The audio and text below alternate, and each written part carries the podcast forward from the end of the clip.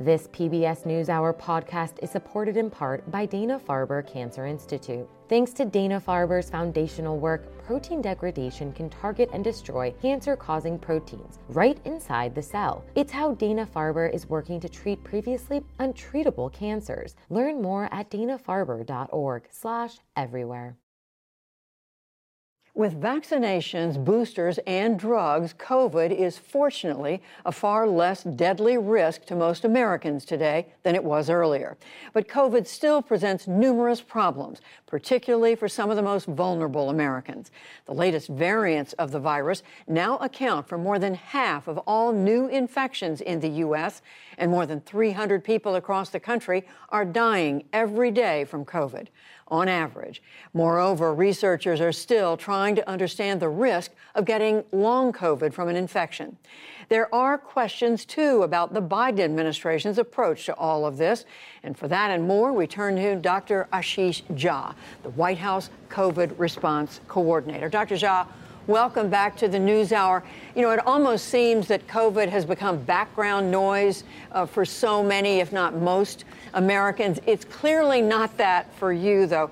Give us a sense of where this country stands right now uh, in grappling with COVID. Yeah, so Judy, thanks for having me back. I mean, I totally understand why many people it's faded a bit into the background. Uh, we've been in an emergency mode for two years. Uh, but the good news and the way we look at it here is that obviously we are in a much better place than where we were a year and a half ago when this president took office. Uh, we have built up uh, a great supply of vaccines and we have treatments and diagnostic tests. But the pandemic isn't over for many of the reasons you laid out. 300 Americans dying every day. It's the equivalent of 100,000 deaths a year. That's an enormous toll hundreds of thousands of Americans getting infected every day. And then we're seeing these new subvariants.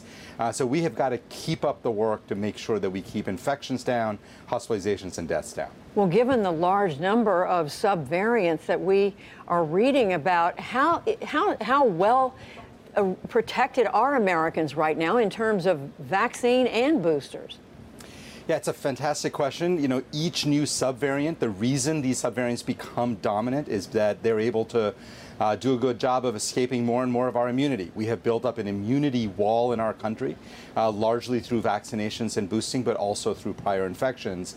Uh, and the good news is that the vaccines and boosting are preventing serious illness and death. And we can see that in the numbers hundreds of thousands of infections, but deaths are still low. That said, uh, we still have to keep going here at, at you know the helping more Americans get vaccinated and boosted. Uh, a large proportion of Americans have not gotten their booster yet, and the and, you know because of these new subvariants, we still have to keep going in terms of developing new vaccines and making sure that Americans' immunity are keeping up with the virus that's evolving. Well, is the guidance now, Dr. Jha, that, that Americans, all Americans, are going to need a booster, another booster this fall? It's a great question. We're going to have to see. I mean, again, always guided by evidence on these things and guided by the FDA's direction. Uh, we should have a new vaccine, uh, the first new vaccine really since the beginning of this pandemic, uh, what should be a BA.5 uh, bivalent vaccine sometime in October or November. Uh, and then, depending on how many vaccine doses we're able to acquire, uh, and based on FDA and CDC guidance, we're going to probably want to make sure that certainly all high risk Americans get it. Whether all Americans are able to get it, uh, we'll have to see what the data shows and how much vaccines we're able to buy. The other thing we are reading is that these subvariants are evolving so quickly into so many different forms that the vaccination manufacturing or the vaccine manufacturing companies are having a hard time keeping up with that. Can you give us a, an understanding of, of where that stands?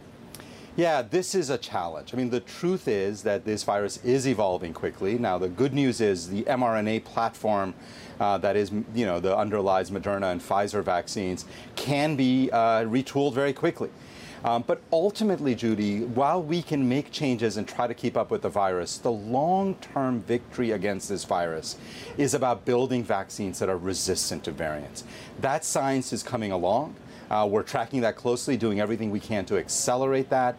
Uh, that's the long game. In the short to medium term, we've got to keep updating the vaccines and do our best to keep up with the virus.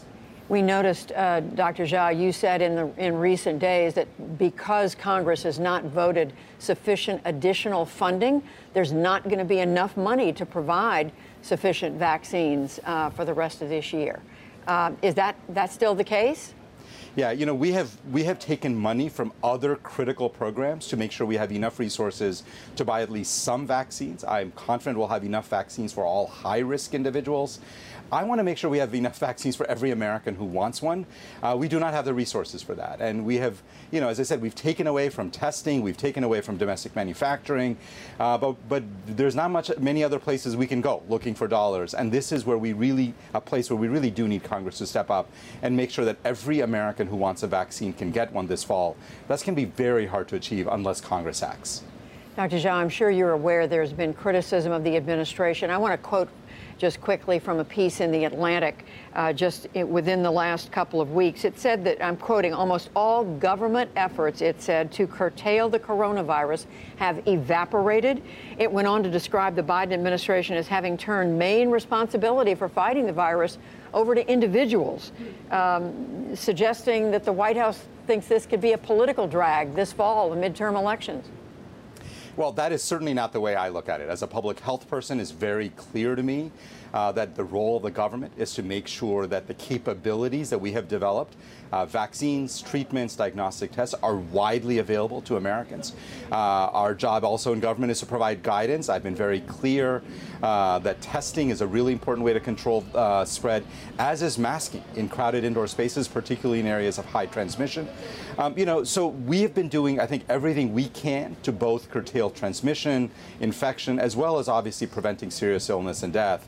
Um, obviously, public health has always been a partnership between both federal and state and local officials. Uh, and individual policies around mask mandates are, are ones that local officials make. But from a federal side, we are very, very focused on continuing to fight against this virus. Last question, Dr. Jha, is about monkeypox. Uh, we know there are rising numbers of cases uh, around the United States. The concern and the criticism has been that there's not enough testing, not enough vaccines that are going that are going and available to the communities that are most vulnerable. How do you respond to that? Yeah, so I remind people of a couple of things, Judy. First of all, monkeypox is very different than COVID, what we've just been talking about. Uh, this is a virus that we've known about for 50 years. We do have treatments, vaccines, and diagnostic tests. And we are one of the few countries that's really built up a stockpile of vaccines uh, for monkeypox. Actually, largely built up for smallpox, but the vaccine also works against monkeypox. Um, right now, we just announced another 140,000 doses out to localities.